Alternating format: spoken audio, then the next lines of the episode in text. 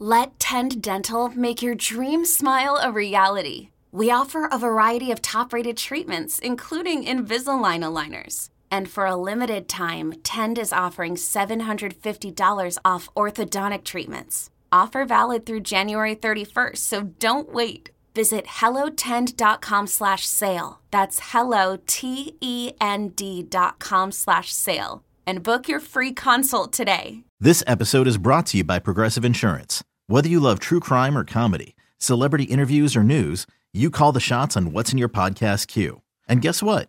Now you can call them on your auto insurance too with the Name Your Price tool from Progressive.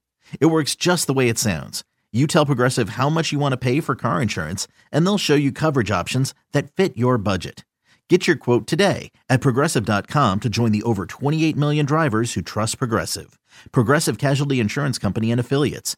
Price and coverage match limited by state law. A word of warning this podcast explores graphic and disturbing stories and includes some strong language. It therefore may not be suitable for our young listeners or other folks who may find it disturbing. Welcome to True Crime Daily, the podcast covering high profile cases and under the radar cases from around the country every week. We are recording this on April 29th, 2020. I am Anna Garcia, and as you can see, we are recording this podcast under the Safer at Home guidelines. Welcome again to my kitchen, and joining me today is forensic psychologist Dr. Judy Ho. Hi, Judy, welcome. Hi, Anna. I still do love your kitchen, and I still love those flowers and that little kid painting in the back. So cute. Oh, you know what? My son is 21 years old now, and he, he's a junior at University in New York, and he made that when he was a little kid, and I, I, I love it to death. I can't take so it. Cute. hasn't moved in years. it's funny. People think he's never aged. He's like, wait, I'm 21 now, guys. That was a long time ago. um, Judy, I understand you've got a new project that you're working on. I do. I have my podcast, Supercharged Life. It's where I interview a lot of people who have been influential, experts, celebrities who have been supercharging their life in different ways. And we get into a lot of stuff. We get into how to supercharge motivation, how to supercharge productivity, mental wellness, but we also really dig into some deeper issues too, like trauma, PTSD, depression, and anxiety. Um, so it's available wherever podcasts are. So check it out on Apple, Stitcher, TuneIn, iHeartRadio, or just some of them. But thank you so much for asking about that, Anna. I appreciate it. Okay, that is great. And we wish you great success. We, we, we love to hear what everybody's up to. Uh, Dr. Judy, we've got uh, two crazy cases as usual. It's never, you know, the pandemic does not stop the killing, the murders. It just doesn't stop. People, people can't help themselves. So the two cases we have this week, a professor has been charged with murdering his wife after blood and secret audio recordings were found. And a U.S. airman has been arrested for murdering a missing Sunday school teacher. Insane. But first, we have a message from one of our sponsors, Audible. We always love learning about new stories here at True Crime Daily, the podcast, and Audible has become one of the best ways for us to access those stories. I am currently listening to The Dutch House by Ann Patchett, and it is read to me by actor Tom Hanks. And I find it so soothing during this crazy time. Now, another reason that we love Audible is because they are helping all of us through this new normal that we're dealing with. Audible just launched a special website where anyone anywhere can stream hundreds of titles completely free without having to be an Audible member. That is really nice. It offers a screen free experience to look forward to each day. I actually had to turn off the television and just listen to my book on Audible. And most of the titles are, of course, suitable for the whole family to listen to. The stories are available in English, German, French, Spanish, Portuguese, Japanese, and Italian. And all you have to do is go to stories.org audible.com. And here at True Crime Daily, the podcast, we have an amazing offer for you, our listeners. Every month, as an Audible member, you can get one credit for any title that you like. Plus, you can now download all of Audible's original monthly selections at once, and you can get access to daily digests from places like the New York Times, the Wall Street Journal, and the Washington Post. You will also have unlimited access to guided wellness programs. We could all use that, including popular sleep programs. Who is not having trouble sleeping right now? This is all helpful for a very stressful time. All you have to do is go to audible.com slash TCD for True Crime Daily or text TCD to 500 500. Once again, just visit audible.com slash TCD or text TCD to 500 500. Our first case is the murder of a Mennonite. A U.S. airman stationed outside of Phoenix, Arizona, has been arrested for kidnapping and murdering a Mennonite Sunday school teacher. Mark Gooch, a 21 year old Air Force member, was arrested at his home on Luke Air Force Base on April 21st. That's nearly a month after the body of 27 year old Sasha Krause was found and two months after she disappeared. It's believed that he beat her, he shot her, he hit her over the head, and he stole her underwear before he dumped her body. But she still had the clothes on that she was last seen wearing. So how bizarre is that? I know. It's um it's really odd, especially because she was found so far away from where she actually lives too. So there's just a lot of intentionality here, it seems. But the fact that he would remove her head covering and her underwear, to me, this is just yet another case of power and control and wanting to strip her of her self-respect, even after death. Yeah. Uh, in fact, officials said that um, you know, Mennonites wear like these little lace or knit caps on top of the, their buns. They usually wear their heads up. It's just usually a small thing like this.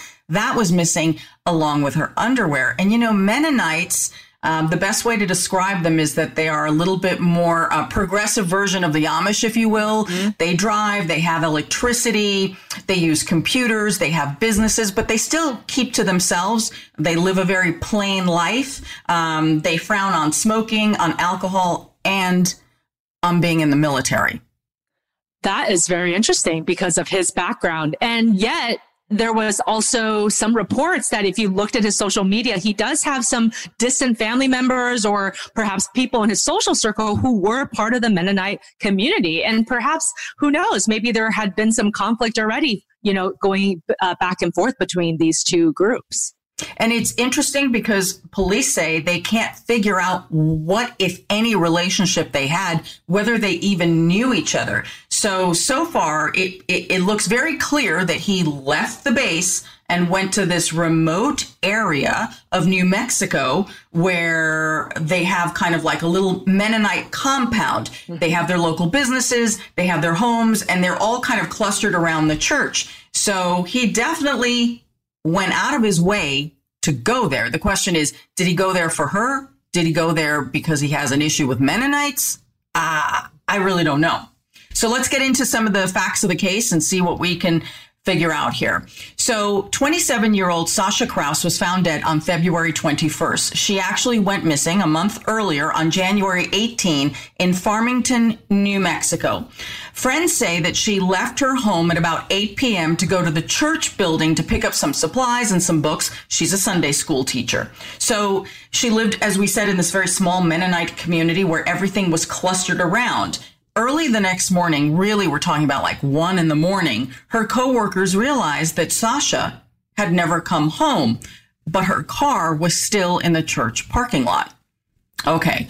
So a little bit about Sasha. She is not from this area. She's from Texas. Her family's in Texas and she moved there about a year and a half ago to join this Mennonite community.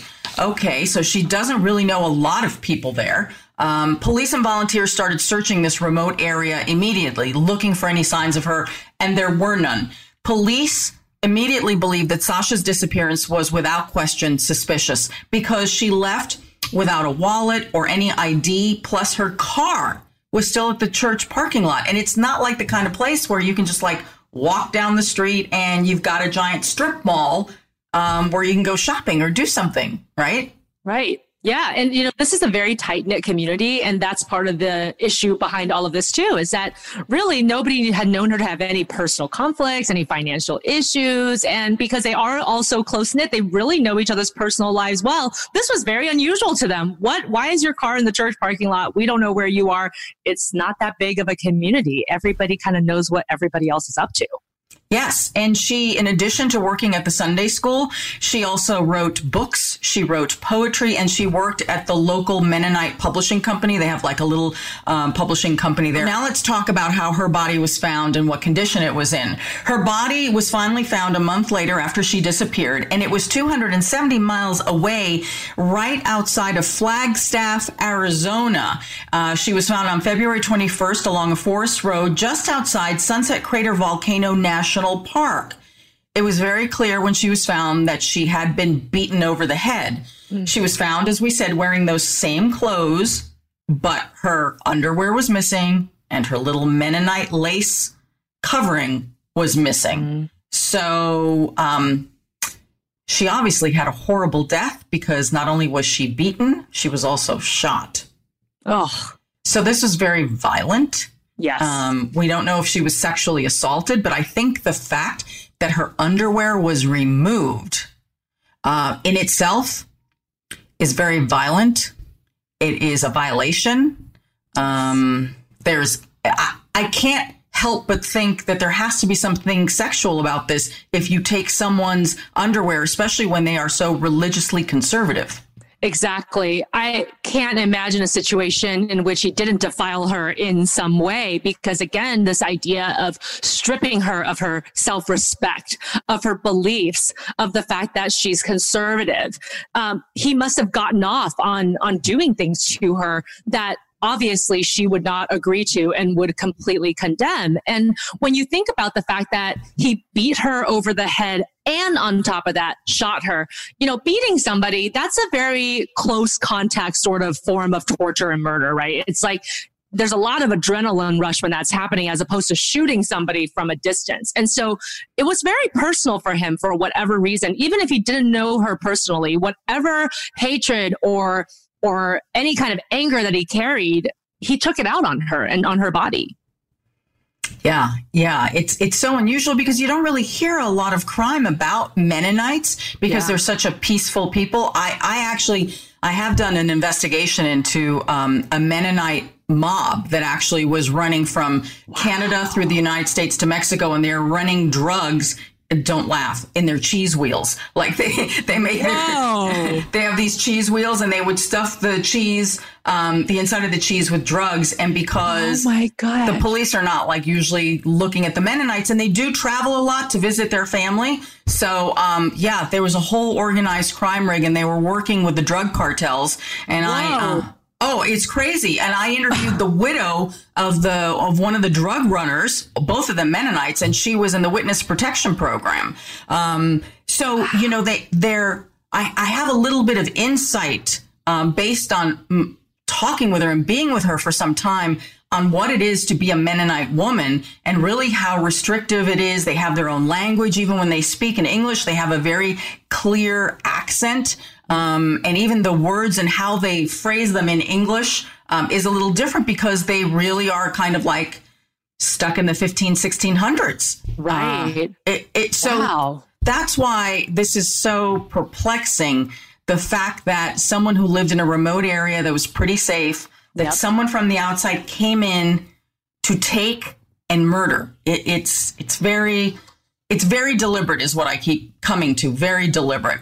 Yes. So they have they have found her they know what's happened to her but they still don't know who the killer is. So police are doing more forensics work and they find that there are some security cameras outside of the compound and they find gooch's vehicle outside of the compound that night when she disappeared.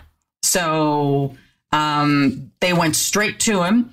They say that Mark Gooch drove from Luke Air Force Base outside of Phoenix to that Mennonite encamp- encampment because they now have the proof uh, and some other forensic information and evidence which they are not sharing with us.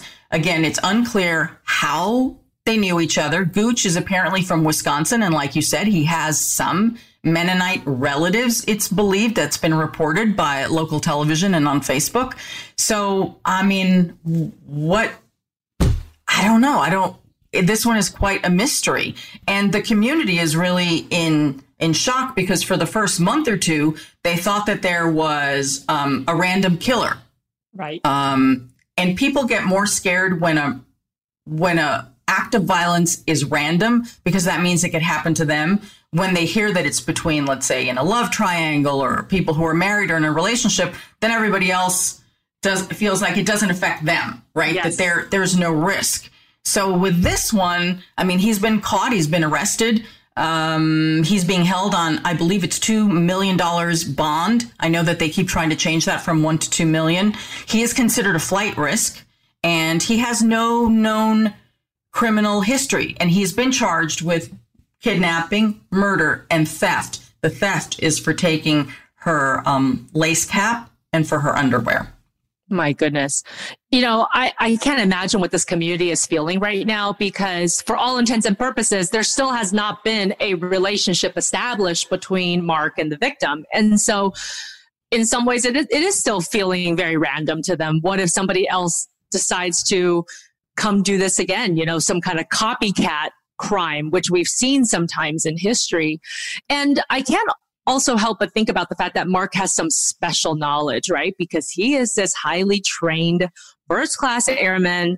Uh, even though he has no prior criminal history, I just wonder how he utilized some of his special training, which is supposed to be used for good, but in this case, perhaps used to be on the run, to escape being caught luckily because this community is so tight knit the fact that there's this one car there and there's no other cars that would not be identified it's just too easy you know that the police were able to track it down. But but i do wonder how long he was able to keep a lot of things up because of his special knowledge. And I, I thought that you know when you're in the military and you get to this very high level place right when you're working um, in the military, I know even though he's young, don't they go through all sorts of psychological uh, testing and analysis? Now, I know we have had many incidents in this country of people associated with the military who are currently enlisted, and there have been all sorts of um, issues with violence and mass shootings. I, I understand that. Um, but I thought, don't they go through psychological testing before they're given the keys to some massive aircraft? So, not always in the way that we would hope. Um, the evaluation process is not fully standardized, and it's also pretty I would say kind of skimming off the top. And sometimes the system is reactive in that when an incident happens, then they go and they pursue a deeper psychological analysis, but sometimes the incidents can be very severe. And then on other times, they can actually appeal the internal evaluation. So it's it's their right to go and get a secondary opinion, bring somebody out from the outside. And that second person who they're paying out of their own pocket could help to shape their evaluation in such a way that could get them re-enlisted or back in good standing. So it's definitely not a perfect system. I wish we could have a better system, but honestly, Anna, I have seen some really, really terrible uh, evaluations coming out of people who work in these high levels in the government. Uh, that's not very comforting. Um, Yeah. Thanks for your insight on that one, and we'll keep you posted on any developments and and figuring out how how and why. Yeah. Our second case is about how some secret audio tapes may very well reveal a potential killer in a horrible domestic violence situation.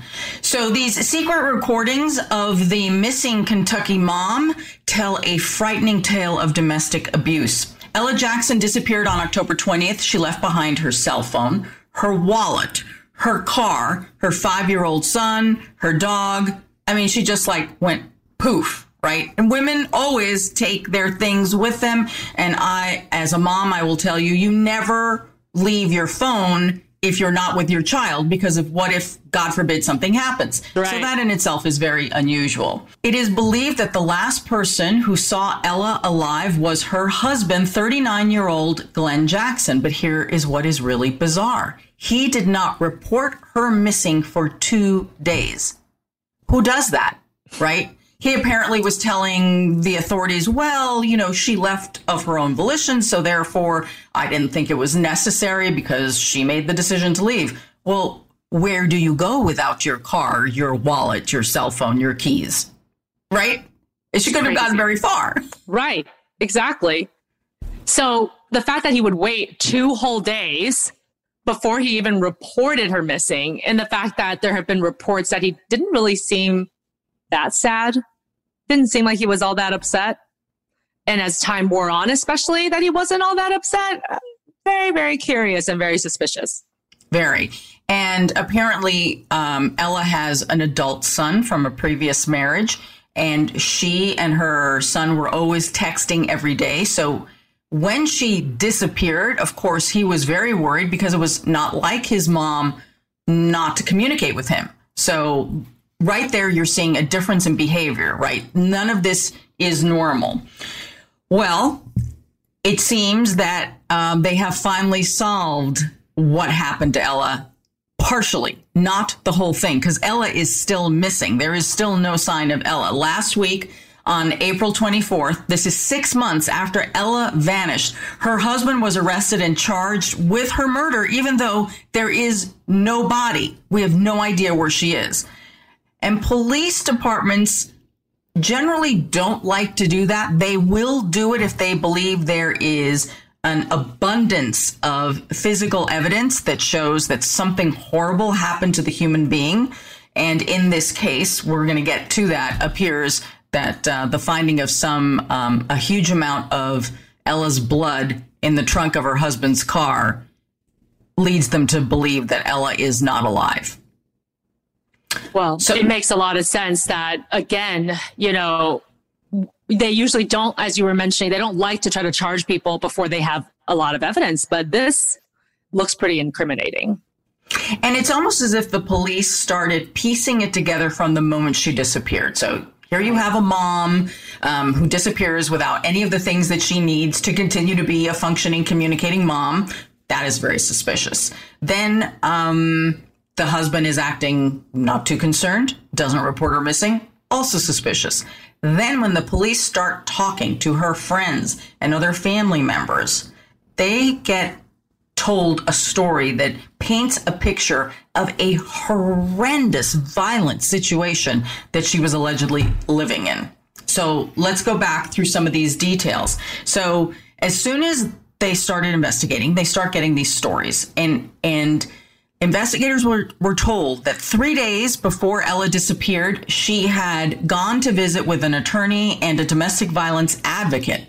So if you are in an abusive relationship and your alleged abuser finds out that you're trying to leave, does that not generally kind of spur another violent eruption?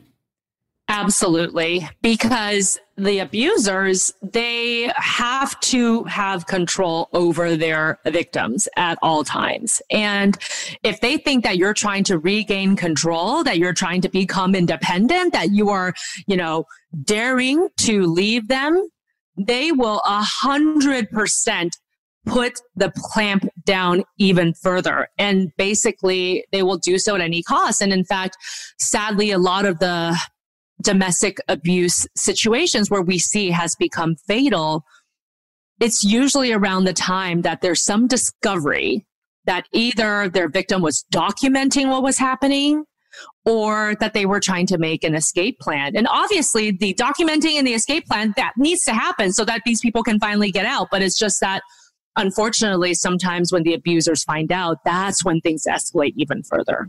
So these are triggers. Yes, absolutely. Ella's friends told police, as did her ex husband, with uh, whom she still had a very close, friendly relationship with, um, that she had been sending them text messages about what was going on, that she had also told them about horrible experiences. And here's one text message that they showed to police early on in the investigation. Quote, not, this is from Ella to one of her friends. Not to alarm you badly, but if something happens to me that might look like an accident, don't believe it. Okay, so here, you know, now you could look at this and say, oh my gosh, she's really paranoid. Well, this is the best saying I've ever heard. It's not really paranoia if they're out to get you. That's right. Yep. She was just being realistic. And sadly, it was like she was prophesizing the her own horrible disaster. She she knew that this day might come. She also told several friends that if anything ever happened to her, it would be because her husband did something to her. But of course, this was not enough information for authorities to do anything quite yet. But as they're building um, the evidence between the text messages, emails, anything else they may have had, this is what triggers the ability to move the investigation forward. So her husband, Glenn, was a professor of English at Eastern Kentucky University. And Ella's allegations against him go back at least to 2015 as far as documentation goes. Because remember, I said to you, she's very friendly with uh, one of her ex husbands. Who is also a professor, by the way. So she reached out to him and said, "You know, I'm I'm really worried about what's going on," um, and that she shared horrible stories with him about what was going on in the house. She said she was so frightened to even leave her bedroom to go to the bathroom or to even go to the kitchen to get a glass of water that she wouldn't leave her bedroom. She also told him that um, one night, it was like 3 a.m. in the morning, and Glenn, her husband, allegedly grabbed her and then just dragged her through the whole house. And according to this ex-husband and friends, that the the reason she stayed in this uh, allegedly abusive relationship is because she was worried about her son. Yeah. She was afraid that he would do something to the boy who was about five years old, but she was also afraid that if she left him, somehow he would gain custody and that her son would be left in the hands of this abuser.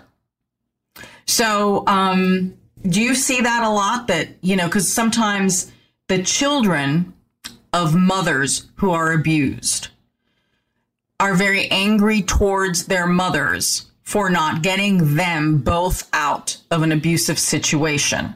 And then the mothers, you know, their their defense, their argument is it's because I was scared and I was trying to protect you. And that's really hard for a child to understand. It's like, how can you be protecting me if you're letting him abuse me?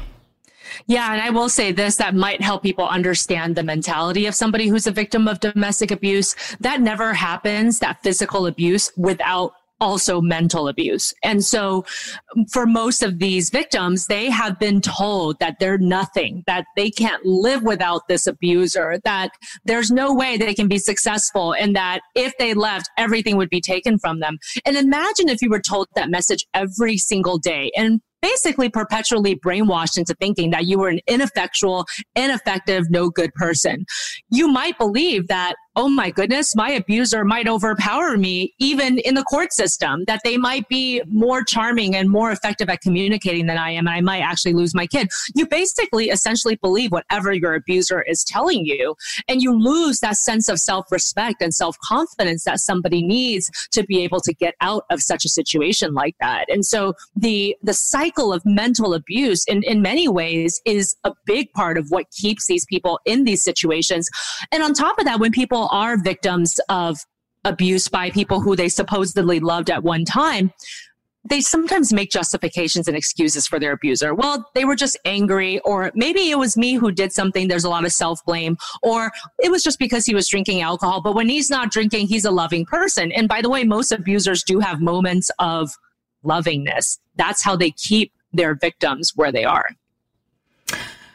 After police started hearing all of these stories and, and, gathering this evidence, they went and they got a search warrant so they could search the house and search all of the cars that the couple had. Because remember, she didn't take her car, he has a car too.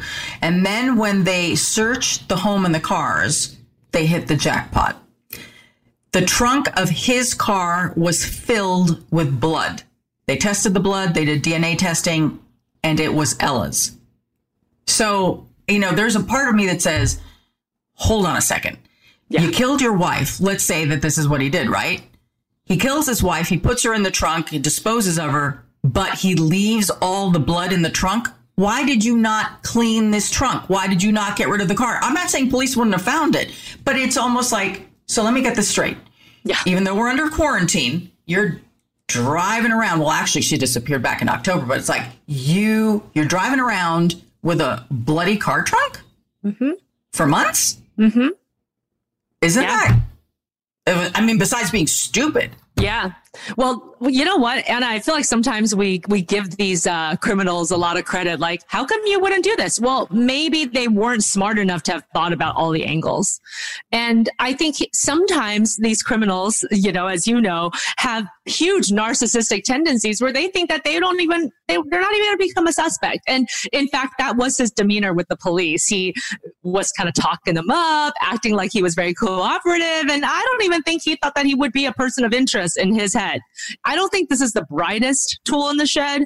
And I also think that he just thought that he might outsmart everybody else, but to his detriment, he clearly did not. So there's that damning evidence, which is why police police believe that Ella is dead. But then, as they searched the house and um, her property, they found these hidden audio recordings. These were audio recordings that Ella made during fights mm. with her husband that showed without question how abusive he was toward her. Mm-hmm. And while it may not prove murder, it certainly proves an abusive relationship. And also, I'm sure the reason she was gathering um, the, these audio recordings was for her to be able to use in court for divorce and custody. Yes, absolutely. And I don't want anybody to feel discouraged if somehow you or somebody you know is in a domestic violence relationship that you shouldn't be making documents because actually that is one of the advice that the domestic violence hotlines would give you is start to document, whether it's writing it down or recording. But you have to be so careful about that evidence, right? Because your abuser could find it. And it sounds like in the beginning, she was very careful. Even when she was communicating with her ex husband, Jason, she was careful. She would delete all the texts. Um, but then towards the end, as her plan started to formulate further, it sounded like she became more emboldened and she wasn't quite as careful with her evidence, which partially led to her downfall. Um, can you give us some insight into her rather complicated relationships and her previous marriages, hers and also her husband's? It's when when you peel back the layers of people's lives, it's like, oh, that, yeah. that's interesting.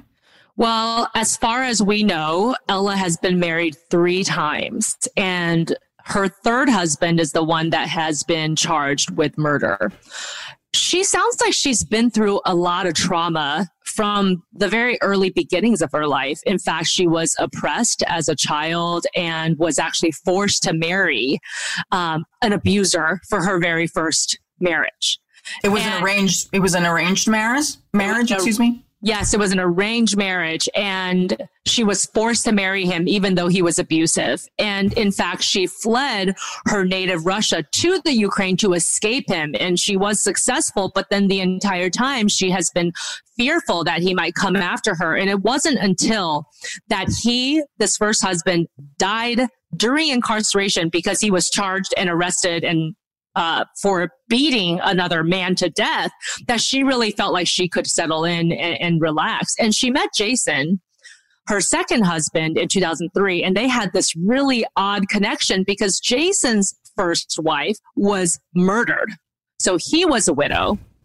She was a widow because her first husband, who was an abuser, died while he was imprisoned. And so they bonded over that. But unfortunately, two people who have been through significant trauma, it's very hard to make that romantic relationship work because you bring all your scars in and they weren't able to make it work. But it sounds like they parted on good terms. They wanted to be friends and they have been friends. And he was her confidant through all of this. And Jason posted this really lengthy, heartfelt, really sad to read Facebook post that says that he has known since 2015 that she had been abused by now her third husband, who she tried to find a light at the end of the tunnel when they had a kid together six years ago. But uh, obviously it continued because in 2015, he was dragging her around the house, like you already said, Anna, that, you know, he was doing all kinds of horrible, defiling things to her.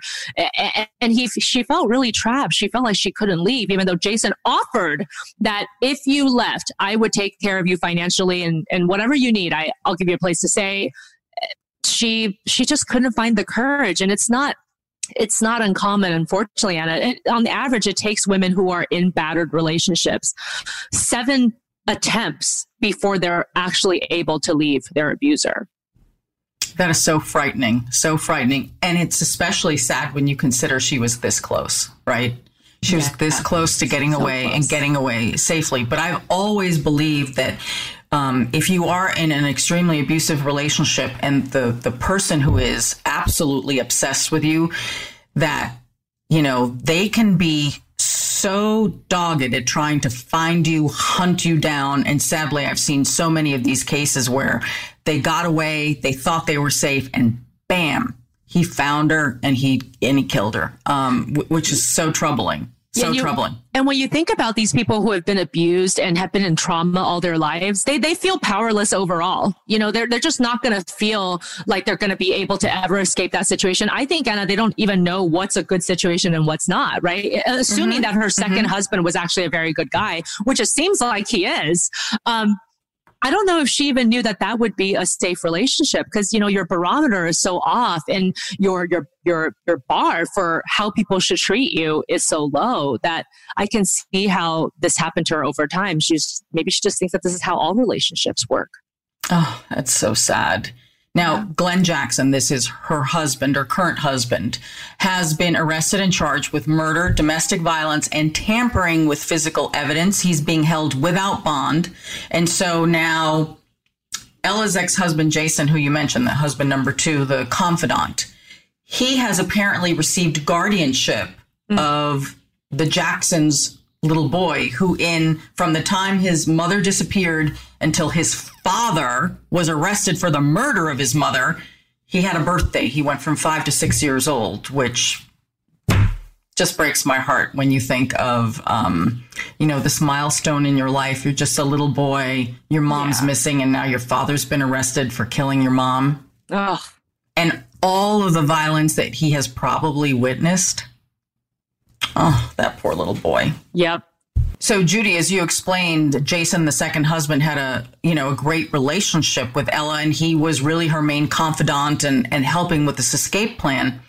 So when she disappeared, he told the police all that was going on and what what was happening in her life, and he really wanted to start publicly talking about how allegedly abusive Glenn was, but the police asked him not to because they had the husband under surveillance and they didn't want him to be tipped off that right. anyone knew about the alleged abuse. Right. And it makes a lot of sense because as we've seen, the husband was not careful in covering his tracks. He kind of was just going about his day with apparently a ton of blood in his trunk and not even doing anything about it. And so can you imagine if Jason did post it earlier and he thought about it and went and started cleaning up his trunk and took away all the evidence that the police needed. So it makes sense, but I'm sure it just broke Jason's heart because ultimately she has to be the one to leave. And he was obviously very supportive of her, but I'm sure that there's a part of him that blames himself what if I could have done more? Could I have prevented this? And by the way, for Jason, how traumatic. This is his second wife that has been murdered now. Uh, yeah. I just don't know how somebody comes back from that. You mean he, his second, not only is she his second wife, but she is he's had two wives murdered is what you're saying. Right. Yep. So it's like okay anybody i marry gets murdered. You know i mean how does somebody live with that? It is so so difficult. And and again you know know, knowing that she has been through abuse for the last five years um and it's somebody that he obviously deeply cares about and loves it, it is so sad. And yet it is a common story that domestic violence does progress over time. You know, it doesn't usually get better unless the abuser really recognizes their own shortcomings and wants to go to therapy and wants to do things about it. But in general, we don't see that. So the longer you stay in a domestically violent relationship, your risk of fatality uh, 100% increases. Well, let's hope that their son has the opportunity of being surrounded by love yes. and by people who are capable of helping him with therapy and and everything possible to support him to hopefully um, have him you know live as normal life as possible and help him you know process this tragedy yeah, I hope so too. And you know, people can come back from this. Children can be very resilient, but it's all about really rebuilding healthy relationships and hopefully healthy attachment figures, people who he can really be around that can model for him that positive positive relationships are possible and that relationships don't involve abuse, you know, because again, for this child, if that's all he's seen, he may have a very warped view about how people relate to one another. Thank you. It's time for our comments section. Um, we've got some crazy crime stories here. A video goes viral and it shows a large house party in Chicago, and this is happening during the COVID 19 pandemic. This video went viral on social media, re- reportedly showing people attending a really, really crowded house party. I mean, like they're literally on top of each other and in violation of the stay at home order. It was posted on Facebook and everyone went, you know, crazy, ballistic, angry over this. But here's the thing that the police were not able to verify that this was actually a current ongoing situation or maybe it was old video that people were posting to, you know, as a prank or just for fun. So that's why no one's been arrested in this crime. But it certainly got everybody going and, and going, you know, nuts over it. Yeah. It, you know what? I, I mean, again, it wouldn't surprise me because we have been hearing about people breaking the social distancing directives and even the wave of protests that we've been seeing in the last week or two. So it's not, it's not totally inconceivable that this could be happening now, Anna, but at the same time, um, if it is a prank, this is not the time, right? Yeah, no, no. Anything having to do with coronavirus, there's just no humor about it right nope, now. Nope. No. Um, so these are the comments to this video that we posted. Maria L writes, "Too bad they weren't caught during the party. They should have been barricaded in there all together until this is over. Can you imagine? All right, fine. We're trapping you in together. You That's like right. it now, Corona people? That's right. Learn your lesson. she she continued to write. That way, people outside of those walls weren't put at risk, and they would be forced to live with their choice and to live together with that choice." Uh, Kira G writes If any of them can be directly linked to a person who dies from corona complications, they should be charged with manslaughter because it's really scary. People are dying of coronavirus. yeah. And then Nicholas B writes Good thing I'm an introvert who enjoys solitude. This is my time to shine. LOL. Are there, uh, Judy, are there people who, um, in some weird way, because of their tendencies that they like to nest in place, that actually are are doing okay in this situation? Yeah, I actually do think that there are certain personality traits or just, you know, ways in which you enjoy spending your off time that some people actually revel in this. Maybe they're a little bit different from you and I, Anna, because we were just talking before about how, yeah, it can be a struggle to work from home and, and be in one place, you know, and I don't know if that's the case for everyone. I think some people are kind of liking this new alternate reality. Yeah, not me. Here's our next crime. Deputies respond to a sign that says, Help, get me out of here. The sign was in the window and uh, of a little girl's bedroom window. So, of course, that's really, really scary. Well, turns out the help was a cry for help for her homework or she was struggling. I know, not so funny. But you know, when you're dealing with kids, they they have a different sense of the world, right? They're, you know. okay, so that sign that said help, get me out of here alarmed Florida deputies, and it turned out that this little girl needed help with her math homework. A maintenance worker in a North Naples community noticed the sign in an apartment window, and that's of course when he called the police. Deputies arrived from the Collier County Sheriff's Department and they learned that the 10 year old, the little girl's mother had sent her to her room to finish her assignment because, you know, all schools are closed and every kid is, you know, attending class online. It is not only stressful for the kids, but it is stressful for the parents. So this is how the deputies handled it. I mean, th- this guy must be a, a therapist or was a psychology major. So instead of like arresting anyone, giving a citation or a warning, he gave the little girl his personal cell phone number and said, anytime that you need help with your homework, you call me and I will help you.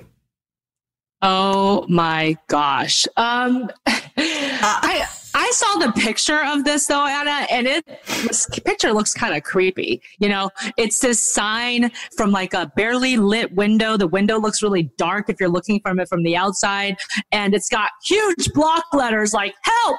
So eh, it doesn't look like it's just about homework. I can see, and again, you know, especially with so much coverage of true crime, now we're all much more aware. Um, you know, you you might really be worried about a little kid and, and what's going on. But yeah, that picture is actually scary looking. It, oh, it really is. I just am very impressed with how the deputy handled this, right? Yeah. Because not only did he uh, diffuse the situation, but he came up with a solution. And Yeah. also, you know, instead of, you know, that the little girl is embarrassed. You know, she's, e- even if she didn't get into trouble, she knows that she's in trouble, right? That she did something wrong. She, she's, she's getting this. But the fact that it was met with such support and kindness, basically saying, look, this is hard for all of us.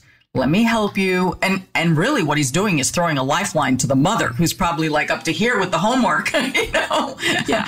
And kind of, you know, just inserting a, a, little lifeline. So I'm just really impressed. I'm just like it's these little acts of kindness that help us get through this mess. I love it. And yeah, like you said, you know, I wish all police officers could be so psychologically aware. Right. so these are the comments. Wave H writes, What if she really needs help, but was scared to admit it in front of her parents? Or what if her parents made that excuse and she went along with it because she's scared? Which actually is a very smart comment, right? Yeah. Yeah. I mean, again, we've seen this before where parents will threaten their children to tell a different version of a story if there really is something horrible going on in the house. Right. We we don't believe that that was the case here, but it is Yep. very very um, astute observation that you always have to be prepared that things are not as they seem. And then Aisha P writes, "My mother would have whooped my butt. Oh, I'm sure my mother would have been very upset with me." Yeah. Uh, all right. So our final crime story in the comment section: a North Carolina woman poses as an FBI agent online, and this is for a dating site. She gets three years in prison because she's pretending to be an FBI agent. Hmm. This one, oh, this is crazy. Okay, so a North Carolina woman has been sentenced to three years in prison for impersonating an FBI agent on an online dating site. And also when she went on the date, and she was also in possession of a firearm because she's a convicted felon. She's not supposed to have the firearm. So the U.S. Attorney's Office for the Western District of North Carolina said Thursday that Rain Brownlee posed in a photo. This is for a dating profile. And she had a fake FBI badge and a gun. And if you saw the photos, I mean, they're hilarious. She's standing to the side. She's got her badge oh, on. Oh, wow. You know, she's got the gun on the holster on her pants. She's got like three different photos that she took, you know, selfies in the mirror. And then she had a separate photo of her badge. Okay. Well, First of all, you you can't do that if you're an FBI agent. But here's the best. But here's the best part. When she went on that date with the guy, she told him that she was an undercover agent. She, Oh. yeah, oh, this is too much. She went on a date in February of 2019 and she tells her date that she's working as an undercover agent on a drug case. And um, she uses the pseudonyms Alexandria Mancini and Char- according to the Charlotte Observer. She has a prior felony conviction, which includes identity theft. Really? and on top of it, authorities say that 39 year old Brownlee was also driving a stolen car when she was arrested. so this ain't her first rodeo.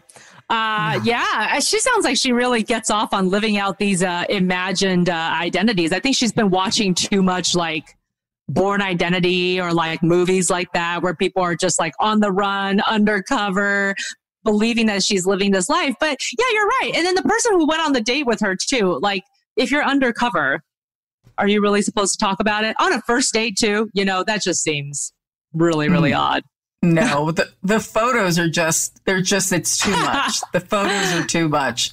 And I, I, you know, I'm really curious. Okay. So she did have this one date. I'm really curious what the reaction was on the dating website to her. It's like, I mean, I would think most guys would either be incredibly intrigued by this badass FBI agent or they'd be like, oh, something's not right here.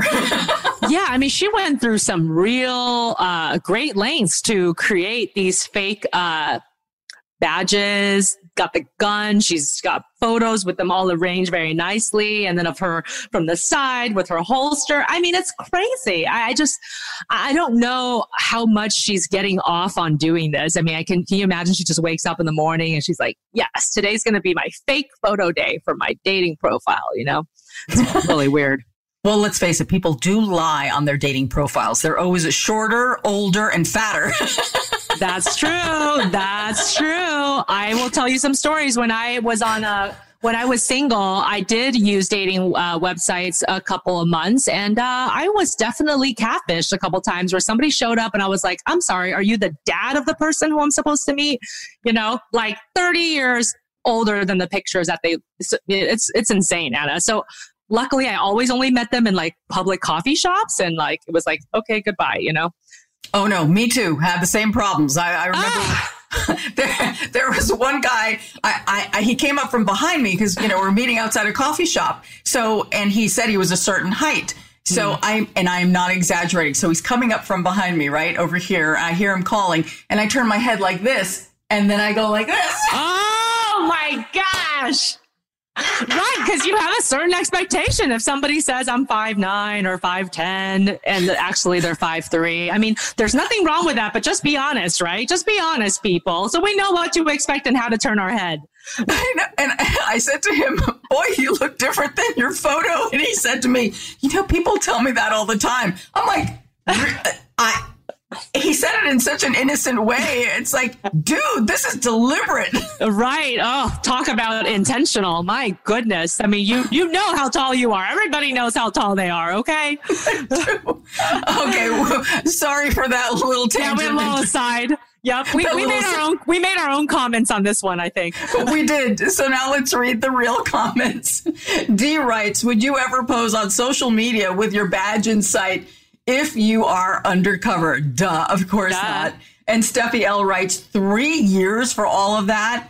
This is not her first can. I have the name of her lawyer. and then Hannah L writes, Is it that hard to find a date these days? Well, yes, but. This is what I'm telling you. You know, the person who still went on the date with her, too, is like, oh my gosh, you know, I hit the jackpot. She's an FBI agent. But then I'm I'm sure he pieced it together like, wait a minute, why are you talking about your undercover assignment with me on the first date when I don't even know you? Mm, so, as I know, say, red flags, ding, ding, ding, ding, red, ding. Red flags. Well, that's it for our show. I have to tell you, Dr. Judy, thank you for giving me a good laugh because I've been in, in sore need of some diversion and laughter. And because I have to tell you, you know, I feel like, I don't know, what are we on week five or six of yes. this, this lockdown? It's really getting to me. Yeah, yeah, it's hard. It's hard to not feel like you can go outside um, at will and not to be able to have your routine because routines do keep us healthy, and it's harder to keep to a routine when you're in your house all day long. So I, I completely understand, Anna, and, and you're right. I mean, it's so important for us to still laugh, to still have fun, to find a way to make our home our playground, even though you're sick of your home now, and, and to try our best to see the silver linings of all of this. I mean, I, I hope that the more we all cooperate, the sooner we can start seeing progress and, and, and, making movement forward. But for now, I think really all of us just needs to focus on our mindset, you know, because our mindset can be changed, whatever situation you're in. And I really just try to start my day with gratitude. When I wake up and I don't have any symptoms, I'm like, okay, good, still healthy, I think. Um, and just wake up and say three things out loud or write in a journal, three small things that you're appreciative of. And I think that does set your mind um, in the right way to start your day. Thank you. And I am appreciative of you, Dr. Judy Ho. Thank you I so much. you. Thank you, Anna. We're so glad you could join us and good luck with your podcast. It sounds fabulous. All right. So that's our show. And as always, you know that you can find our content wherever you get your podcast, Spotify, iTunes, Stitcher, Google Play, and of course on YouTube. And to get updates, please subscribe to our newsletter at truecrimedaily.com. Until next week, this is True Crime Daily, the podcast. And as we always say, don't do crime.